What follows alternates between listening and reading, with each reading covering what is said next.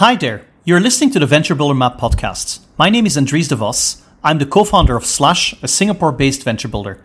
Every week I come together with brilliant minds to talk about how venture building is changing the way startups are incubated and corporate innovation is evolving.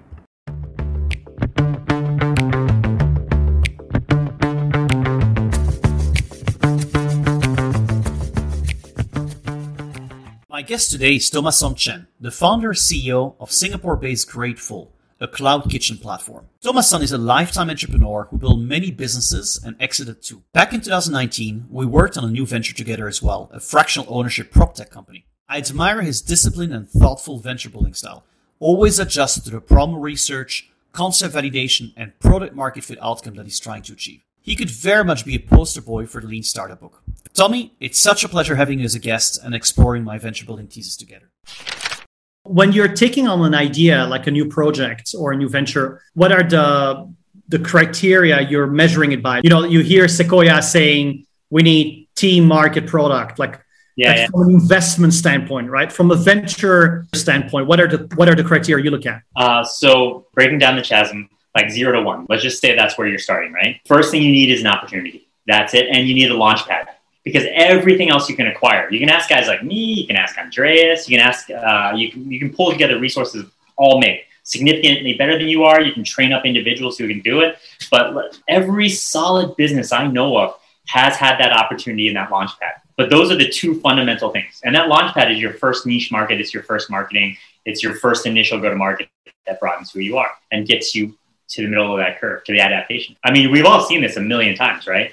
And those opportunities come from like conversations, come from us discussing it and us finding other people. Oh, that's your problem. I've tried to solve other people's problems for a long time too, and that never really worked out for me because they weren't actually my problems. I didn't really feel them.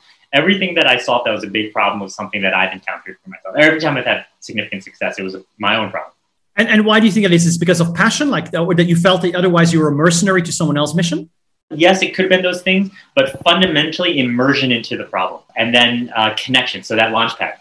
So now it's actually working out a lot better. So in terms of me jumping in, finding co-founders or helping businesses like take a leap forward, because immersion into that that opportunity, that problem is also immersion into that industry and sector.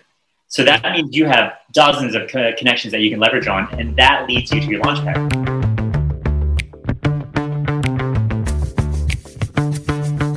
if you take that to the next the kind of logical conclusion, would it make more sense for you just to focus primarily on one sector? Let's say F and B businesses, because I know you've you've built an F and B business before that you sold. Like, wouldn't you then try to become a sector specialist because you already know you've already immersed yourself into the problem space, into that industry, into the right contacts, and then you maybe just kind of rinse and repeat. You build one business, you sell it, which you've done once, you've done actually twice, as far as I know, and then you you build a second one, rinse and repeat, etc and this is also a personal journey. I mean, that's what this in your life is going to be. So you have to decide. I I personally made the mistake of jumping sectors too fast. Um, I thought I nailed food and beverage. I thought I just crushed it. And I was like, okay, I'm going to do something a little more difficult now. And then, uh, like five years later, I came back with a great plan for food and beverage. And I was like, I should have never left in the first place. So it's about you. It's about where you are and who you are. But the one single piece of advice that I can give comes from a book called Smart Cuts and it's called Jumping the Ladder. Mm-hmm. So I, I, recommend everybody read that. So it's just about how how people advance in life at an unbelievable pace. What you sh- what you need to be doing is leveraging your experience and how people view you and your um, like your your personal popularity and your acceptance to jump the ladder to take the switch from one industry to the next using that influence that you've gotten and that, that credibility to start a couple rungs above where you'd have to begin at the bottom of another of another industry.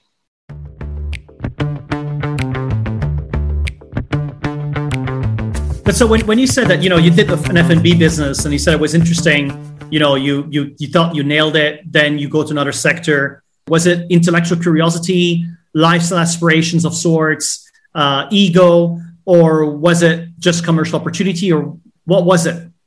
All of those things equally, because I sought out, um, I sought out uh, opportunities.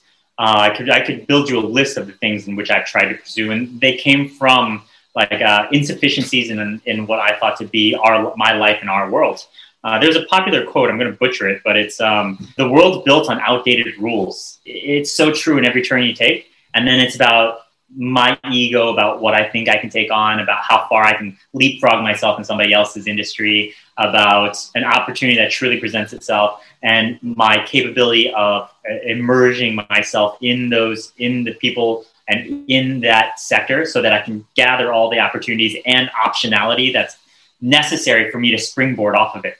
Yeah, yeah exactly. No, I, I, can totally recognize that. I, I think I have something similar uh, because if I look at my business now and, and sort of what I've done, we've been operating in 10 different sectors. And sometimes I wonder why the hell did we yeah. decide to diverge instead of just going for fintech, for example, and sticking yeah. to that. And, uh, and then I think it's a matter of, of, um, of passion, impact, loving the game of building yeah. a startup. If I would just optimize for short-term gains, you could probably argue, okay, let's do five or ten bets in the same sector, and then one of them will work out and we synergize, right? And who knows, the one that works out can buy the other ones, and then no matter what, your assets are somehow, you know, monetizable or liquid. So yeah, I, I can I can recognize that. What are you optimizing for, though? What is what is your measure of success? What is my measure of success, and what do I optimize for, and what am I looking for? Because like as I talk, as I am talking, I see the recognition in your eyes about like this is exactly how you go about it too, and, and how deeply personal it is. It's about us, right? It's about um, us taking our template as the type of professional we are and taking it to other places. And we feel that it fits, and it, we put together all the moving pieces. But there is some depth and detail that we need in order to, you know, rocket ship something forward. And then so that's the second thing. You can de- dig significantly deeper into an industry but you've already solved your first level layer problems and you're getting to layer two, layer three, layer four, which are a little more difficult and less superficial and there's less of an audience for, but you become deeper and you become an expert. That, that's definitely true. You also have to look at your industry in terms of its potential and its rise. So that's catching a wave. I always have this saying where if you just work your ass off, just work as hard as you possibly could, you can definitely make a, a million dollar, $10 million company um, just through the sweat off your back. But it won't get to a hundred plus if you're not riding some form of trend or wave. And then so being a pat, pattern recognition in terms of how or where an industry is going is just it makes your life easier. So and I know we've all sweat and, and just stayed up like working 20 hour days for like months at a time trying to build something. And on the flip side of that, I've done equally successful or equally well working just a like four or eight hour days based off the trend in popularity.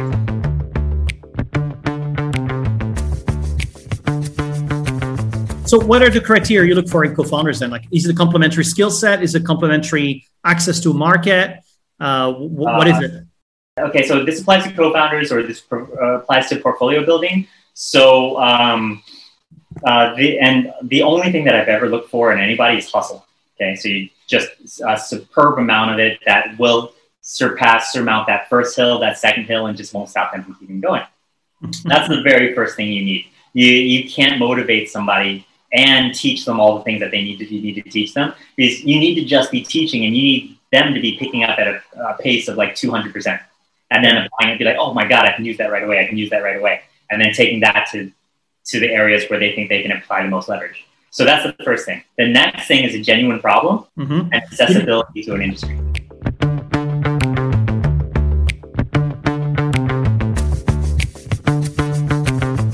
as an operator, what's the right portfolio of ideas like and why? So how do you balance it out? Because so in my case, I wanted to build a team around me. So I didn't want to be a solo, uh, like an individual standalone who's partnering as a co-founder. I wanted to build a team around me so I could have a portfolio where I'm actively developing four to six ideas a year, at least at the current pace.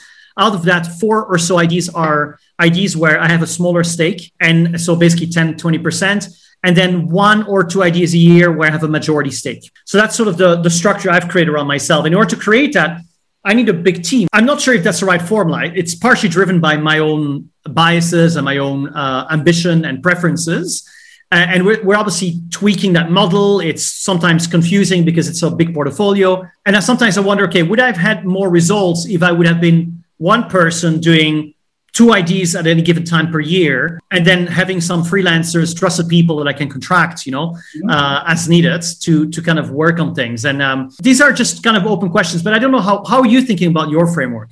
First and fundamentally, you trust other people and, and you leverage your your strong suits. For you, it's it's tech and it's consultation. And it's the understanding of how to structure and build a startup. So I guarantee you, in every portfolio company you build, you take a stance there and you, you give them a framework and structure. Beyond that, you will you help them build their tech. So that's a whole piece off somebody's mind. They don't ever have to think of that ever again. They they know you've got their back. And if you can take a couple more pieces off that, they can only focus on their problem and the industry of growth in which they're in. Whether those are like uh, HR, accounting, those are super easy to take, and you should definitely take those, right? Because you don't want somebody buried in that nonsense. Uh, resources, marketing teams, uh, like even social marketing, managing. Never make your portfolio managers deep dive into the areas to learn a new skill set or an area. Bring an expert in there to elevate what they need and can propose and provide into this uh, scenario.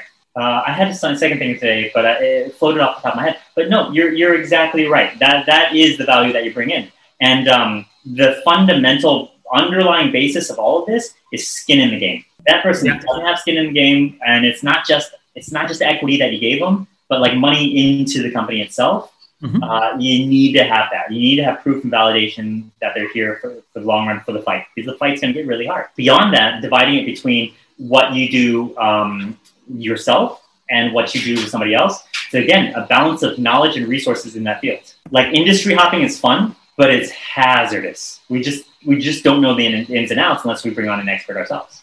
So, how many ideas do you know approximately now uh, at any given time? So now that I'm no longer the sole driving factor of these ideas, when I'm the sole driving factor and without uh, without the leverage of a co-founder, one, one a year, one every two years, right? because you give it your all, you give it your passion, unless it, it goes past the point in which you cut it off.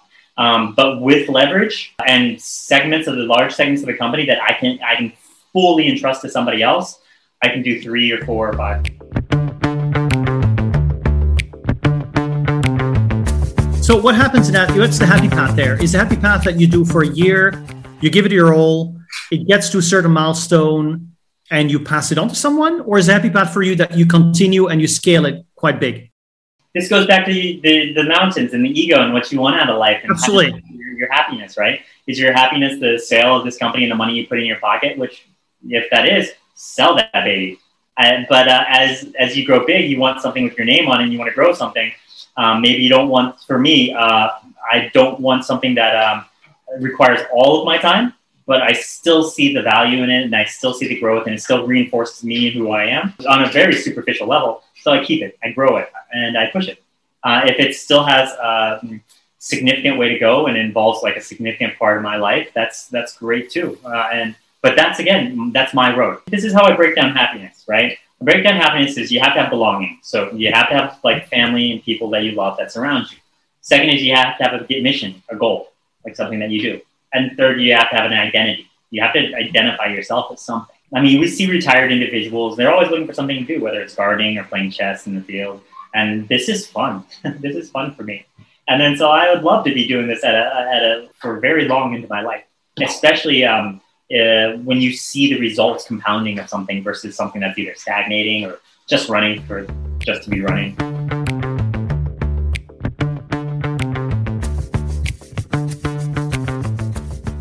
So let's talk a bit more about kind of uh, happiness. So you and I spoke about about Buddhism, Stoicism, and parenting. My question to you is is what can an entrepreneur learn about being a good parent? What can well test and iteration will solve everything in the world. I swear to that. uh, what can you learn about the good parent? I don't know, man. Startups and parenting are completely different things. Well, that's not true. Depends on how you do your startup because um, like in the beginning, I used to demand um, perfection. I used to demand great ideas, great execution. But then I took a couple of novices that had a lot of hustle, and then I just let them just screw up my company for like months at a time. But like for my kids, like you try to teach them something, right? Um, and then you expect an outcome the next time. No way. It's like an 18 year like teaching cycle. I, I don't know. I, I'm not an expert at either, and I'd say I'm barely surviving at the parenting thing.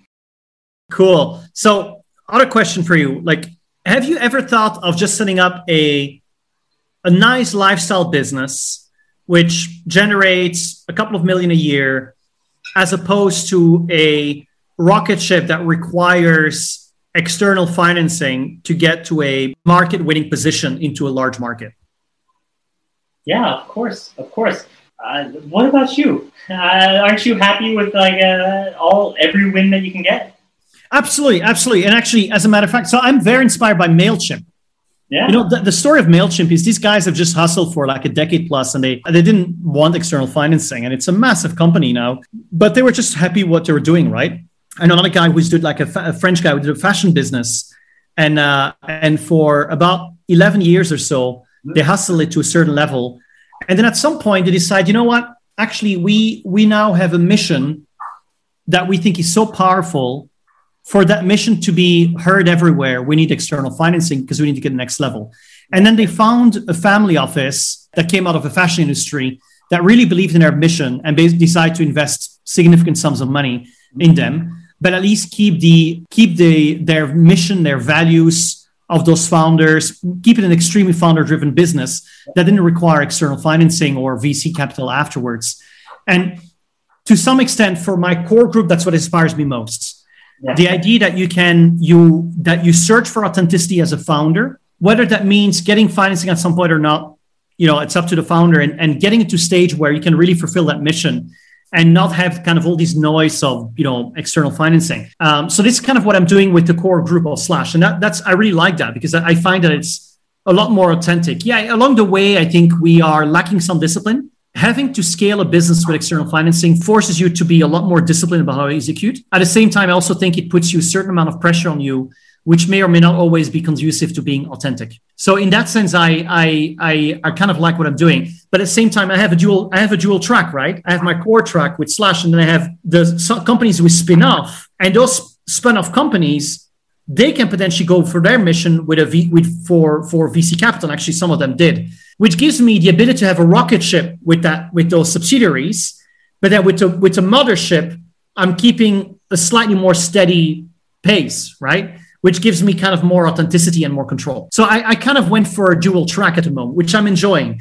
But it does come with some, uh, you know, bipolar patterns, right? Where you sort of, you know, have to switch gears and, you know. Yeah, it's it's it's called the barbell.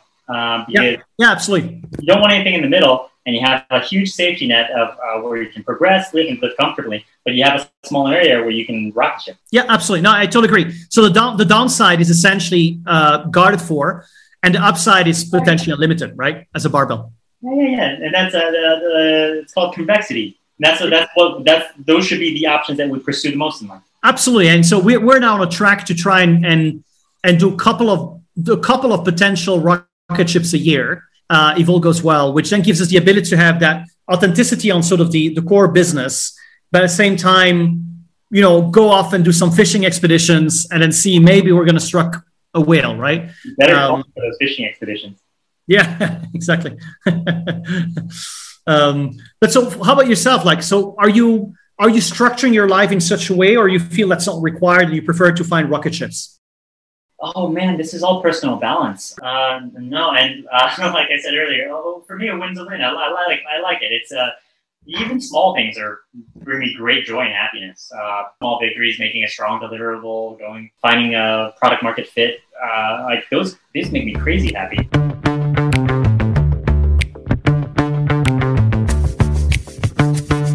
So you and I spoke about about productivity and specifically in the context of having to manage resources and managing your time and managing multiple projects. So, what's your philosophy of deep work and of managing people? First of all, manage the people above you, manage the people below you. Uh, the person above you has to look good. Investors, clients, users, they all have to love it. Manage the people below you, uh, know what you expect out of them, manage them so that they can manage themselves. So, understanding yourself and what you do best find tools, find resources, leverage every possible thing you can. So you're getting 2x return for 1x effort. You, you, I think one, one thing that really struck me, which I thought was kind of interesting when, when you and I spoke about this uh, before, was your philosophy of give people a massive amount of empowerment, even if they screw up, because you know that the damage they will do is probably limited, but that if they come out of that, uh, come out of the other end, their ability to deliver a lot more value is so much more uh, exponential and their loyalty towards you as well. So, and that you hope that if you empower five of them, if only two or three make make it till the end, that already outweighs all the all the negatives of the other two, right? So, how did you kind of establish that that philosophy? Uh, it just happened. Like, um, okay, first of all, If they, they gotta hustle. Like they gotta have that in their bones. And secondly, I don't know how to tell this story, but imagine like you took your dad's car out, right? And you crashed it. How sorry and reciprocatory would you be towards your parents uh, and who they were and what they wanted for the next one year, two years? Allowing to do something very bad like brings out the best in people. Uh, and if thinking back on my life, the times in which I grew significantly as a person, and, and pick an area. Don't just say like in general, like in my happiness and my operational like, capability and my ability to communicate with people, or in my networking and knowledge. Like it's because of a failure. It's because of like oh, or a missed opportunity. And then you reflect and you judge upon yourself. Be like, how did I miss that? What happened? And then it's the negatives. It's the stressors in life that push you the farthest. It's all these things that I'm telling you about. They they're not my original ideas. I, I stole them from somebody, and this is from uh, Taleb Nicholas Nassim. Stressors are the things that build you up in life. So the hardships, and be them very minor stressors or very large, I promise you, they're what makes you better incrementally by leaps and bounds. So yeah, let somebody give somebody that trust. Make sure you know what they know what's expected of them, but let them take a gamble. They're going to say something outrageous I'm going to be able to achieve this project in a fraction of the time. I'm going to bring in this level of business by this time. And then if they fail, make sure they're better after that. If no, and they're still inflated, then uh, you took a shot and they missed. Well, Tommy, eh, this is a great chat. Thanks so much for your time. Thank you for listening. If you found this discussion valuable and don't want to miss any future episodes, go to Apple Podcasts and Spotify, search for the VB Map podcast, and subscribe.